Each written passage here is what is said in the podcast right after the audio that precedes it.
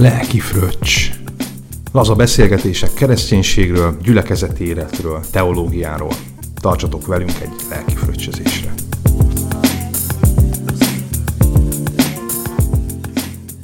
Sziasztok, áldás békességet, nagy szeretettel köszöntelek benneteket a Lelki Fröccs következő adásában. Ez az utolsó darabja a karácsonyi külön kiadásunknak, amit Fodor István lelkésztestvéremmel és barátommal vettünk fel, jó magam pedig Ceglidi Péter Pál vagyok. A karácsonyi hagyományok valós, vagy éppen áll bibliai gyökerei után eredünk, hogy tiszta vizet öntsünk a karácsony poharába. A mai epizódban egy picit még beszélünk a betlehemi csillagról, hiszen ott vagyok felettünk az égen, már aki felett nem felhős az éjszakai jégbolt. Ez volt-e az a bizonyos csillag, vagy egy átverés az egész? Egy pillanatra visszatérünk a gyermekgyilkos Nagy Heródeshez, és ejtünk egy-két szót viharos családi életéről.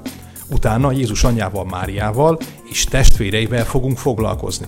Voltak-e a megváltónak testvérei egyáltalán? Keressük a kérdésre a választ. Mi a különbség a kegyelemmel teljes és a kegyelembe fogadott között, illetve hogyan is volt az a bizonyos fogantatás. Még mindig Máriához kapcsolódva, zárásképpen, utána megyünk a szamár eredetének, amelynek a hátán Mária érkezett Betlehembe. Majd elbúcsúzunk, és áldott karácsonyt kívánunk nektek. Hallgassatok bennünket nagy szeretettel! Áldás békességet szeretettel köszöntelek. Téged, István, szia, Isten hozott. Szia, Pali, áldás békesség neked is. Meg a hallgatóinknak is. Meg, meg nekik is, igen, így van. Figyelj már, egy rögtön övön aluli kérdéssel fogom kezdeni. Te, te mit, mit, mit érzel, amikor a szószékről ostobaságot mondasz? Hé, hey, olyan nincs. Én mindig csak az igazat mondom. A, nyilván azt érzem, hogy, hogy, hogy, hogy egy az, hogy valahogy be kell bizonyítanom, hogy mégis igaz, amit mondtam. De, de utána következő vasárnap azt igyekszem kiavítani, vagy, vagy, vagy helyesbíteni, mert hát ugye mégiscsak a szószék az Isten szavának a helye, azt, azt nem szabad így elrontani. Hát ilyenkor bűnbánat, hogy bocsáss meg uram, hogy bevittem valamit, amit nem kellett volna, mert abban, abban tényleg nagyon rosszul érzi magát az ember, amikor, amikor butaságot mond. E, És te hogy érzed magad ilyenkor? Vagy, vagy volt-e akár volt ilyen lehetőség, hogy volt, rosszat volt, mondja? Persze, persze, de mondjuk érdekes az, amit mondtál, mert ez a be akarom bizonyítani, hogy nekem van igazam mégis attitűd, azt szerintem egy csomó emberben ott van, és egyébként bennem is lelkészként. Mm-hmm. És ez az egész nem is igazából a szószék miatt jött fel, hanem az előző podcast adás miatt, mert amikor elkészítettük és beszéltünk itt nagy bőszen a betlehemi csillagról, akkor én még nem tudtam, mivel nem vagyok képzett csillagász, hogy ebben a decemberben is lesz egy ilyen bolygó együttállás, no. Jupiter-Saturnus együttállás, és akkor én ott nagy mellényel mondtam egy időpontot, hogy 2239-ben lesz legközelebb ilyen együttállás. Igen. Aztán egy pár nappal ezelőtt kinyitottam az internetet, és akkor látom, hogy együttállás, és megkérdezte a feleségem is tőlem, hogy te figyelj már, nem úgy volt, hogy 2239-ben lesz ilyen együttállás, és rögtön inamba szállt a bátorság, hogy már az első podcast adások egyikén ilyen sületlenséget mondok, és elkezdtem kutatni és megpróbálni bizonyítani, hogy akkor most, hogy akkor most tényleg nekem van igazam, és jól olvastam el. És úgy tűnik, hogy igenis, meg nem is. Na, hát akkor ez a legjobb talán. Igenis, meg nem is, mert hogy a bolygók biztos, hogy együtt állnak, tehát Jupiter, Saturnus tuti, hogy együtt áll 2020-ban, és ez egy különleges együttállás, hiszen a 17. század óta nem volt ilyen közeli ennek a két uh-huh. bolygónak a helyzete, úgyhogy ez így az elmúlt durván uh-huh. Mhm. 400 évben nem történt meg, és most jön a de. A de az azonban az, hogy a Krisztus előtti, tehát a Krisztus születéséhez közeli együttállás során egy éven belül háromszor álltak. Erről beszéltünk is, igen, erre emlékszem. E, erre emlékszel? Ugye volt ebből egyszer 1980-ban, és a következő az 2230 9-ben lesz. Na, de hát akkor ez tényleg olyan későn lesz, ez igen, a igen, speciális igen. dolog. Ez a speciális dolog, úgyhogy az idei az csak egy egyszeres Aha. együttállás, és ez az egyszeres együttállás a bak csillagképben lesz, míg a Krisztus születésekor Aha. történt, az a halak csillagképben, és egy évben háromszor. Tehát aki akarja látni a betlehemi csillagot, az menjen ki és nézze meg, de tudja azt, hogy ez azért nem teljesen az az együttállás, mint ami aha, akkor volt. Aha. És akkor el fognak indulni az emberek, hogyha most erre buzdítod őket, és elmennek Betlehembe. Hát jó, nem tudom, hogy hova indulnak el. Akárhova indulnak el, egy dolgot tartsanak szem előtt, A, tíznél kevesebben menjenek. Mondjuk a lapkelti bölcsek azok tök jó, azok hárman voltak, az így járványügyi szempontból teljesen megfelelő. És, ami fontos, maszkot vigyenek magukkal, és mielőtt a gyerekhez érnek, kezet fertőtlenítsenek. Tehát nekem igazából ennyi tanácsom nagyszerű, ez nagyszerű. a történethez. Én még azért sapkát is adnék rájuk, mert hideg lesz. igen, igen, igen. Jó. Na, és hogyha már helyesbítésekről beszélsz, akkor volt itt valami a Heródes kapcsán, felhívtál, és hogy valótlant állítottam, és azt szeretném, hogy akkor javítsad ki, mert jobban utána néztetek a, a háttér csapattal. I- igen, igen, öntsünk, öntsünk tiszta vizet a pohárba a Heródesek kérdésében. Ugye ez egy nagy, nagy, nagy meló volt az előző podcastben, kivágjuk, hogy akkor most mind a ketten ott bizonytalanok voltunk, hogy hogy is uh-huh. volt Nagy Heródessel, uh-huh. meg, meg az ő gyerekeivel. És az a lényeg, hogy, hogy Nagy Heródesnek voltak gyermekei, nem is egy, nem is kettő, hanem viszonylag sok, és ezek közül tulajdonképpen az öröklési sorrendben első hármat azt ő maga megölette. Itt neki elég labilis volt a családi élete, több felesége volt, anyával, lánytestvérével élt együtt, hangolták az asszonyok ellen, a mm. gyerekek ellen, a gyerekeknek se kellett messze mennie egy kis, egy kis trómbitorlási szándékért. Tehát az a lényeg, hogy, hogy a történetnek az a vége, hogy, hogy Heródes ezeket a, mondjuk azt, hogy egyenesági, vagy, vagy, vagy prioritást élvező gyerekeit megölette, Aha. és amikor már kifogyott az opciókból, akkor sze, hát a három ilyen kevésbé, addig kevésbé fontos gyerekének osztotta, osztotta szét a dolgokat, és jobb volt az Antipász, az Arkelaosz, és a, és a bizonyos Fülöp. És akkor ők is szerepelnek a Bibliában. Ők is szerepelnek a Bibliában, Aha. így van, tehát előbukkannak különböző, különböző történetekben, de nyilván Nagy Heródes az, aki a legfontosabb Aha. ebben. A akkor, így legalább, gyerek. akkor így legalább négy, négy Heródesről Legalább négy, így van, legalább Aha. négy Heródesről beszél. Jó, köszi szépen. De egyébként még lehetne tovább bonyolítani a dolgot, nem azért, hogy idegesítselek vele, mert az apostolok cselekedeteiben van még két Heródes, ezen a négyen kívül. Első és második Heródes Agrippa, aki közül az első az nagy Heródesnek az unokája volt, a második pedig a dédunokája, de ez már nagyon messze vezetne bennünket. Na hát miután kikalapáltuk itt a, az előző podcast adásnak a félreértéseit, meg pontosítottunk, szerintem térjünk rá a, a mostani adásnak a, fő témájára. Most, ahogy így megnéztük, meg rendezgettük a, a felvétel előtt a témákat, úgy, úgy láttuk, hogy Mária lesz az, aki köré ez az egész most uh, ki fog csúcsosodni. És itt összegyűjtöttük azokat a pontokat végül is együtt, amik kapcsolódnak ehhez a kérdéshez.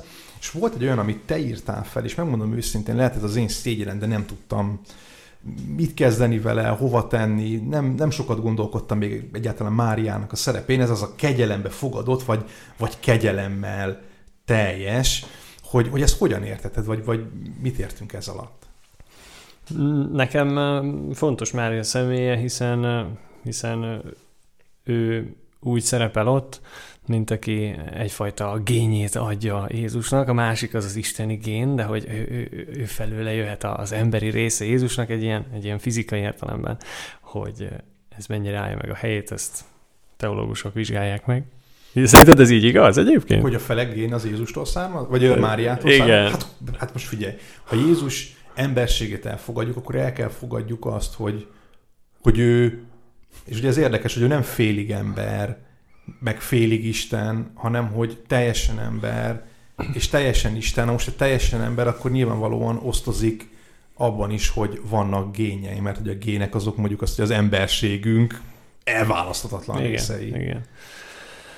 Mondjuk lehet, hogy lehet, hogy ebben majd kiavítanak mások, de hogy, hogy őt üdvözli az angyal, még a génekről nem érem, hogy fogunk egy röviden hmm. beszélni, de hogy őt üdvözli így az angyal, hogy üdvözli így kegyelemmel kegyelembe fogadott, és nem úgy, hogy kegyelemmel teljes. A katolikus testvérek mondják úgy, hogy üdvözlégy már kegyelemmel teljes. És, és engem érdekelt, hogy ha ő az, aki teljesen betöltekezett a kegyelemmel, és ezért születik meg benne Jézus, akkor, akkor itt, itt ez egy helyes fordítás lenne. De megnéztem a görög szöveget, ahol igazából ez a szó kekaeritó menti, hogy kegyelem megkegyelmezett, igazából ezt jelenti, ott mellette nem szerepel a pléró, tehát a, a beteljesítés szava. Mert hogyha, hogyha ez, tényleg ő volt az igazán végletesen beteljesedve a kegyelemmel, és, és más már nem kapott annyi kegyelmet senki, akkor ez igaz lehetne, amit a katolikus testvérek mondanak, és én, nekem ez így a görög szöveg nem alapozza meg. Nyilván a katolikusok a vulgatát is számba veszik, és az alapján mondják ezt, hogy, hogy, hogy ilyen értelme különleges volt. Ez a kegyelem, ez az üdvözlet. Ugyanakkor ezt a szót az Efézusi levél is használja, pont ugyanígy, és, és ott nem Máriára, hanem magukra a hívőkre, akik kegyelem, megkegyelmezettek, és ezért mondja a, a, az új fordítás, hogy kegyelembe fogadott, mert nem feltétlen volt ő kegyelemben mindig. Tehát itt ez egy fontos, el, fontos üzenet az emberiségről is, hogy nincs olyan, aki születési jognál mm. fogva kapná a kegyelmet. És hogy Mária bár kiválasztott volt erre hatalmas feladatra és nagy dologra, hogy a megváltót megszülje, de ilyen értelemben nem különleges az ő szerepe Isten ah. előtt. Ezen kívül nem, nem különleges az ő szerepe Isten előtt. És ez kapcsolódik még egy másik történet, hogy vajon Jézusnak voltak-e testvérei, vagy nem. Még, még egy pillanat, tehát akkor ezt nem úgy, ne úgy képzeljük, hogy volt egy ilyen, egy ilyen Mária castingja Istennek, hogy, hogy akkor most akkor ki lehet a, ki lehet a szűz izraeli lányok közül a legalkalmasabb erre a feladatra. Így van. És akkor megnézte, hogy akkor hát ő nem elég kegyes, ő nem imádkozik eleget, ő nem jár templomba, tehát hanem, hanem végül is nyilván az Úristen elhívott valakit, de hogy ennek az elhívásnak a kezdeményezője ő volt, és nem Máriának egy ilyen profi így, így van. hite. Érdekes így van, egyébként, hogy, van. hogy uh, most olvasva újra a karácsonyi történetet, ahogy készülök itt a karácsonyi hirdetésekre, hogy többször elhangzik a karácsonyi történetekben, hogy, hogy igaz emberek vesznek részt Jézusnak az első napjaiban. Ugye uh, olvassuk, uh, olvassuk a, a keresztelő Jánosnak a szüleiről, hogy igaz emberek voltak, amikor elviszik Jézust uh-huh. Uh, nyolc naposan a templomba, ott is olvassuk, hogy akik várják uh-huh. Jézust, ők, ők igaz emberek voltak. József is az, ugye? József is, és ugye Máriával kapcsolatban én nem emlékszem, hogy ez így ha. explicit elhangzott, ami nem azt jelenti, hogy nem volt igaz, csak hogy az talán uh, talán érdemes azon elgondolkodni, hogy, hogy, hogy nem csak Mária az ebbe a történetbe, aki valami, mondjuk az, hogy hát ez talán rossz, hogy túlmutat az emberi átlagon, de hogy azért nagyon sok kiemelkedő szereplő van a karácsonyi történetben. Igen, igen. És hogy ők miért lehetnek ott, ebben a történetben, az persze az ő igaz voltuk is, de, de Istennek a szervező akarata, hogy ő most legyen benne, és ők, ők lássák ezt meg. És becsempészük a cselekedetekből való megigazulást, amikor Máriára azért akarnánk tekinteni, mert ő valamivel jobb volt, vagy másabb volt, mint a többiek. Itt nincs ilyen méricskérés az igaz Igen. állapot tekintetében, úgyhogy ez nekem fontos. Hogy, hogy volt ez a tesós dolog? És ugye, és ugye itt Máriának a, a szüzességét fenntartják a katolikus tanítók, és azt mondják, hogy neki mindenképp az kellett maradjon, mert hogy ez a, ez a tisztaságnak a gondolata és ennek a véghez vitele és továbbvitele számukra fontos. Azonban ezt így egyértelműen nem szabad állítanunk, vagy nem lehet állítanunk a Biblia alapján.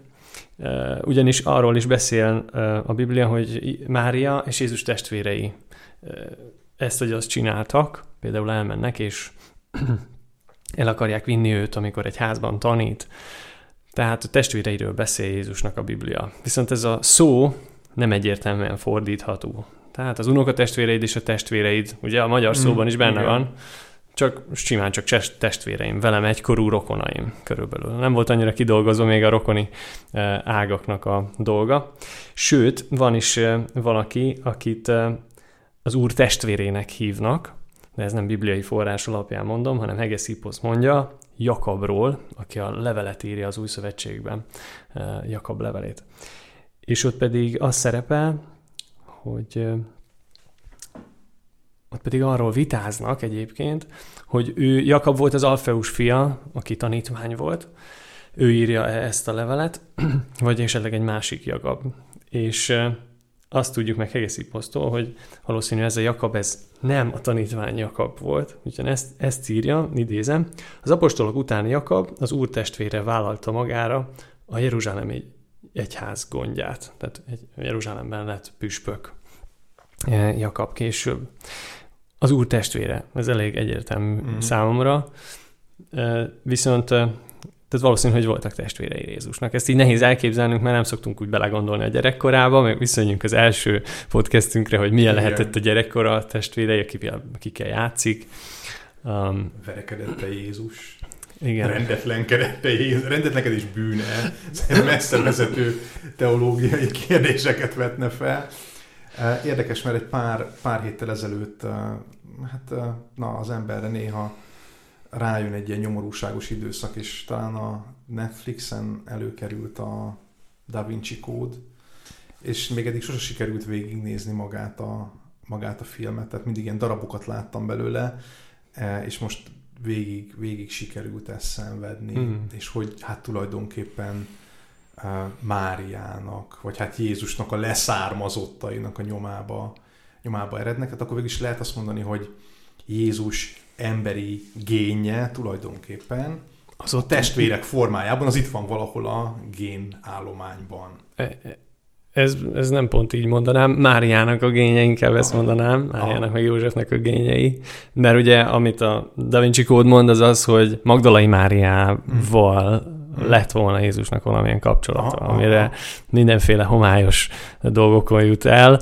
Szerintem regénynek jó, de, ja, nem, de teológiának nem. Bo, bo, borz, borzalmas volt, borzalmas volt, de, de akkor talán talán azt lehet mondani, hogy az embersége Jézusnak az megjelenik abban is, hogy vannak testvérei, és ezekkel a testvérekkel vérrokonság, fűzi őt így, össze. így van, hogyha, hogyha, Jézus, hogyha Máriának voltak leszármazottai, akkor igen, akkor ott van az az emberség, ami Jézus része volt, hogyha ilyen ilyen precízen fogalmazunk. Igen, igen, igen ott van valahol. Igen, de szerintem ez, ez fontos, és mondjuk nyilván persze most nem, nem, nem kell ennek nyomába eredni, meg, meg megkeresni, de, de mindesetre ez érdekes, hogy a Da Vinci kód az nem, tehát Jézusnak nem a gyermekei folytán nem. van közöttünk az embersége, az, az ostobaság, viszont, viszont a saját uh, családja miatt erről ezt elfogadhatjuk végül is. Igen, és hát eszünkbe juthat, hogy magunkra alkalmazzuk az, amit Jézus válaszol Máriának és a testvéreinek, hogy ki az én testvérem és az én anyám, aki cselekszi az én mennyei atyám akaratát. Tehát, hogy,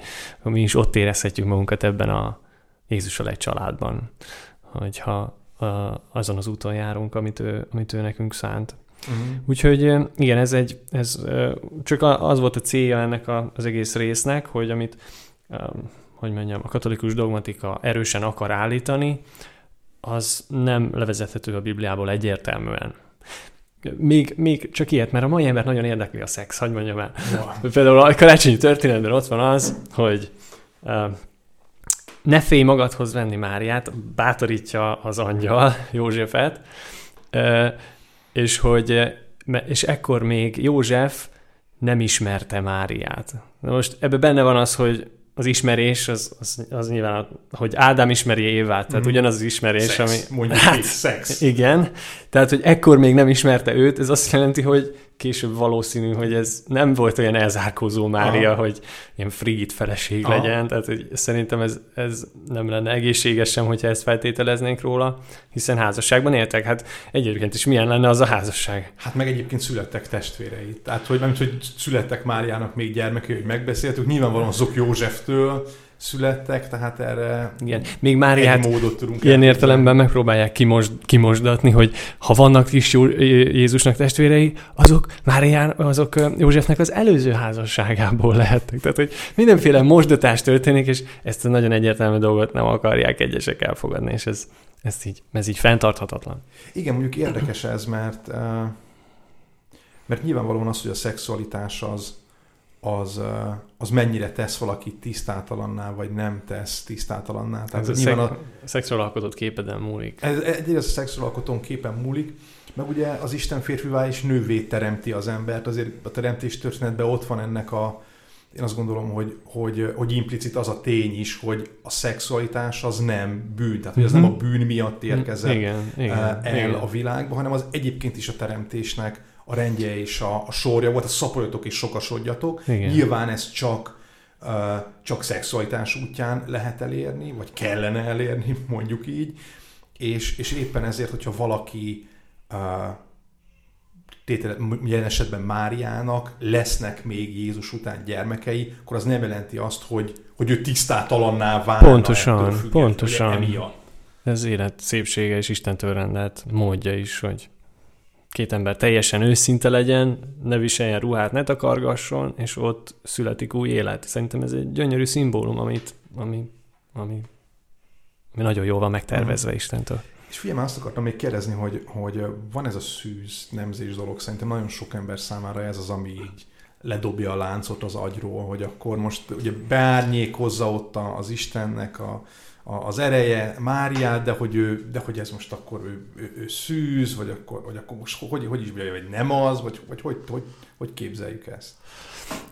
Igen, ezt én hiszem, hogy a Szentlélektől fogad Jézus, tehát hogy ez alapvetően ez, ez számomra egyértelmű, csak ezt azért akarom lefektetni, hogy biztosan nem arról az eseményről beszélünk, hogy ott és akkor mi történt. De hogyha nehéznek tartja valaki ezt elhinni, annak segítséget nyújthat a tudomány, hiszen az utóbbi időben fedeztek föl olyan folyamatokat, ami által egy véletlen folytán a, a nő méhében levő gének elkezdik másolni egymást, mint hogyha, mint hogyha megtermékenyedettek lennének.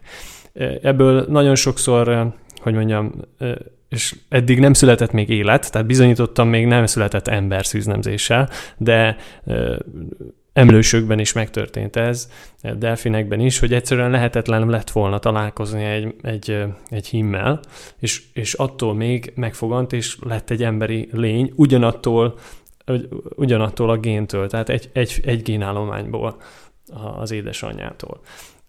És hogy, és hogy ez, ha már a tudomány meg a, a biológia területén nem lehetetlen, akkor talán egy lépéssel közelebb kerülhet az ember ahhoz, hogy elfogadja, hogy hát azért mégiscsak születhet élet úgy, hogy azt mi nem tudjuk felfogni.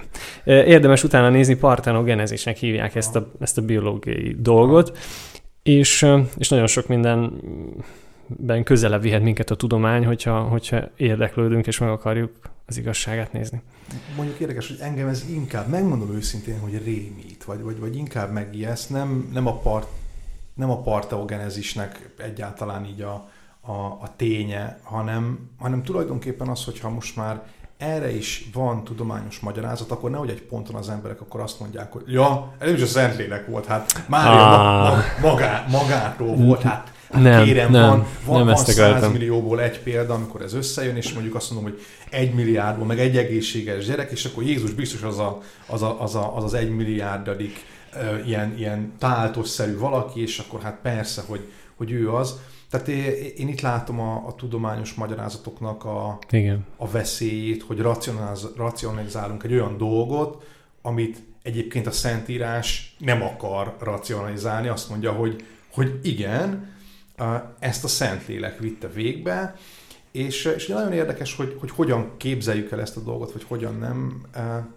Ugye nyilván nem illik a másik hálószobájába úgy, úgy fitetni, meg bekukucskálni, igen, mindenféle igen. dolgot, és talán, talán ezzel az egész történettel kapcsolatban egy ilyen, egy ilyen bölcsesség lenne szerintem, amit, amit kellene gyakoroljunk, hogy azt mondjuk, hogy igen, ez az Úrnak, vagy hát a léleknek, meg Máriának a közös ügye, ez, ez, ez megtörtént valahogy, valamilyen módon, mi örülünk annak a gyümölcsnek, ami ebből lett, de azt, hogy, hogy ez most így hogyan is történt, az mondjuk azt, hogy és talán nem túlzás az, hogy ez egy olyan hálószoba titok, amire, hm. amihez nekünk semmi közünk nincsen. De örülünk annak, hogy, hogy, hogy van gyümölcse. Ez így van, ez így van. Tehát valóban a hitet nem lehet kiváltani információval, ez, ez nem, nem így gondolom, de ha küzd, küzd valaki ezzel, Ki akkor lépéseket tehetünk a hit meg felé. Érdekes. Viszont a hit utolsó lépését ezt úgyis hittel kell lépni meg, tehát ezt nem ki egy egyenlettel fogjuk kiszámolni, hogy na, akkor végül is mégiscsak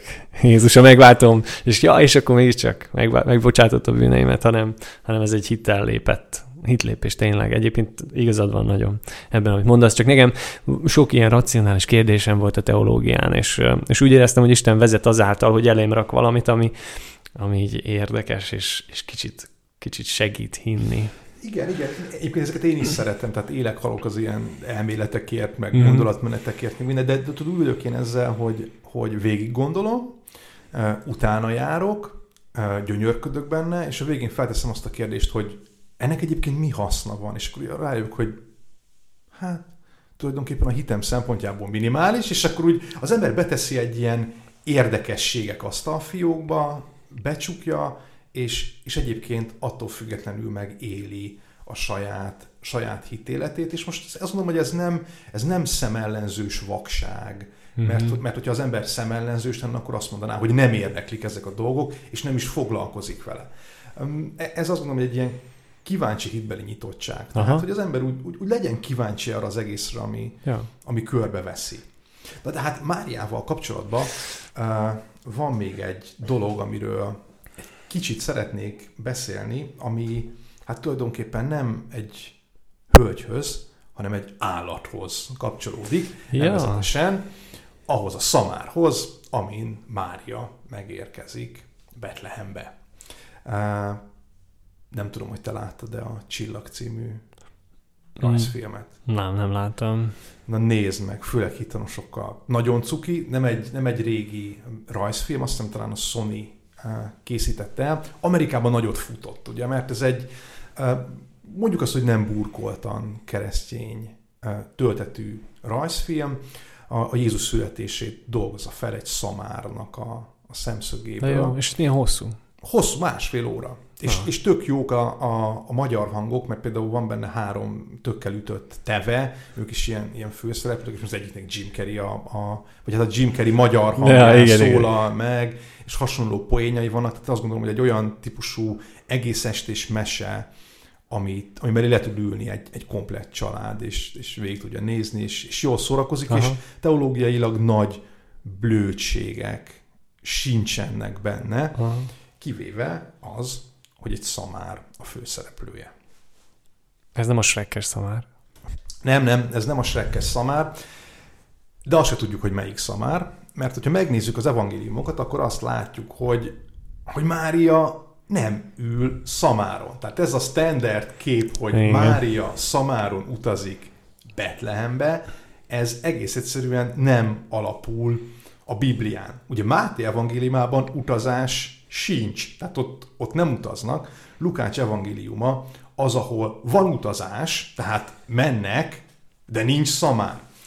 Uh, és ugye egyáltalán honnan jön ez az egész szamár dolog, ez a szamárság, ez a Krisztus utáni a harmadik században kezdődik. Ugye beszéltünk itt a Jézus gyermekség evangéliumokról, és nem csak gyermekség evangéliumok vannak, hanem vannak olyan evangéliumok, amik kimondottan Jézus születésének a körülményeivel foglalkoznak, és születik egy úgynevezett Jakab proto evangéliuma, és ebben a Jakab proto evangéliumában van szó a szamáról, és majd innen kerül bele vélelmezhetően tulajdonképpen az egész köztudatunkba. Aha, és ez a protoevangélium, ez, ez ilyen apokrif, mint amit ez a apokrif, régebben van, nem ez, ez, ezek nem részei a Bibliának, de, de nagyjából mondjuk azt, hogy a bibliai történetet színezik, bővítik, pontosan ezekre tehát ezeket a logikus kérdéseket teszik fel, amit az ember szeretne megválaszolni, hogy jó, és akkor mivel mentek el oda? Hát egyébként tényleg egy várandós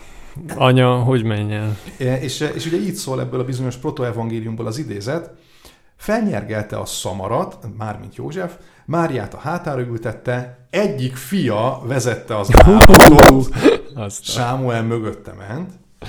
Jó három mérföldet megtettek már, egyszer csak József hátra pillantott, és észrevette, hogy Mária arca gonterhelt. Ugye most ez itt több kérdést is felvet ja, a Jézus ja, testvére kapcsán, de ugye ez protoevangélium, tehát ez nincs benne a Bibliában, mm. de tény, hogy itt jelenik meg először a kereszténységben az, hogy József egy szamára ülteti Máriát, és ugye látja három mérföld után, hogy Máriának az arca gonterhet. Ugye most nekem a feleségem nemrég volt áldott állapotban megszületett a kislányunk, hogyha most én elképzelném azt, hogy őt az utolsó napokban felültettem volna egy szamárra, és, és, és elindultunk volna uh, valahova, akkor valószínűleg, hogy nem három mérföld után uh, vettem volna észre azt, hogy, hogy, hogy gond terhelt. De, de ugye érdekes, mert mert nem csak a szamár jelenik meg, hanem megjelenik egy csomó állat. Ugye itt beszéltünk a, pontosan az első podcast adásban. Így cukibb lesz tőle a sztori? Vagy? Hát cuki, cukibb lesz tőle a sztori, cukibb lesz tőle a sztori, meg, meg ugye mondjuk azt, hogy, hogy az ember elkezdi automatikusan színezni eh, ezeket a dolgokat, és, és ahogy telik az idő, egyre, egyre színesebbé válnak ezek a történetek, és a csúcsot azt a Krisztus utáni 7.-8. századba érjük el. Itt van egy latin nyelvű szöveg, egy pseudo Máté evangélium, ez a pseudo, ez az ilyen hamis, vagy Igen. áll, vagy, vagy nem az igazi, és ez a pseudo Máté, ez ezt a bizonyos Jakab evangéliumát turbózza fel még jobban, és itt megjelenik a klasszikus istálóképünk. Tehát amikor látjuk ezt a klasszikusan berendezett városi, falusi, templomi Betlehemet, akkor azt ne felejtsük el, hogy az nem az evangéliumokon alapul, hanem ezen a bizonyos pseudo Máté evangéliumának Jakabhoz nyúl vissza, és akkor itt már, itt már Jézus teljesen körbe van véve mindenféle állattal, sőt később megjelennek a sárkányok is, mint, mint lények, akik a kis Jézus életében És szerepel. ott várják ők, ők is. E, hát ugye őket is pásztorolja, de, de most nyilván tegyük félre. Drágám, menjél már ki, fejjük meg a teheneket, ott vannak a sárkányok mellett. Igen, hát hogy itt, hogy itt egészen, egészen, egészen durva magaslatokig eljutunk, de, de hogy talán mi lehet ennek mégis valami bibliai alapja. A Ézsaiás proféta könyvének az első részében, a harmadik versben, ugye olvasunk egy olyan igét, hogy az ökör ismeri gazdáját, a szamár is urának jászlát, de Izrael nem ismer népem, nem ért meg. Uh, uh, ez igen, klasszikus esete annak, amikor egy igét úgy rá akarunk húzni. Rá akarunk. Oh, itt egy jászol van, beugrott a sztori karácsonyból, akkor biztos. Le, lehet, hogy ez járt a fejükben, ez a kép, meg ugye azt nyilván ne tagadjuk le, hogy Jézus életében egyébként a szamár fontos szerepet tölt be, csak nem karácsonykor, ugye, mint azt mindannyian tudjuk. Hát igen, virágvasárnapkor, ahogy bevonul. Igen, igen, igen. Úgyhogy, úgyhogy ennyi, ennyi a Máriához kapcsolódó csomag tulajdonképpen, ha. amit, amit meg, tehát Mária nem szamáron utazott, foglaljuk össze, voltak testvérei is, a szűznemzésről beszéltünk, illetve hát kegyelembe fogadottságáról, és nem a kegyelemmel való teljességéről. Következő héten advent utolsó hmm. hete következik. Karácsonyfa. Akkor is lesz felvétel? Nem, akkor már nem lesz felvétel. Oh. Akkor már nem lesz felvétel. Úgyhogy oh. én köszönöm, hogy, hogy itt voltál, meg, meg velem voltál ezen a három podcast adáson. Én tök jól éreztem magamat. Én is egyébként jó, jó beszélgetni veled mindig. Igen. És hát én is boldog karácsonyt és áldott ünneplést kívánok mindannyiunknak. Én is boldog karácsonyt, és, és uh, még hátralevő áldott adventet a kulcs rácalmási gyülekezet minden tagjának. Csak úgy a Dunói városiaknak is. És minden hallgatónknak. Isten áldjon benneteket. Áldás békesség.